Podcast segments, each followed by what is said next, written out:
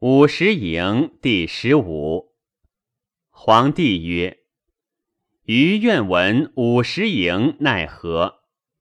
岐伯答曰：“天周二十八宿，宿三十六分，人气行一周前八分，日行二十八宿，人经脉上下左右前后二十八脉。”周身十六丈二尺，以应二十八宿。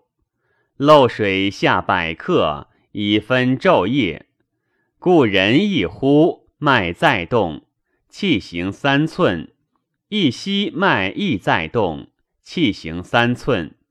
呼吸定息，气行六寸；十息，气行六尺；二十七息。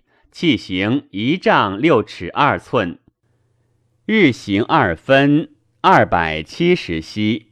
气行十六丈二尺，气行交通于中，一周于身，下水二克。日行二十分右击，五百四十息。气行再周于身，下水四克。日行四十分右击。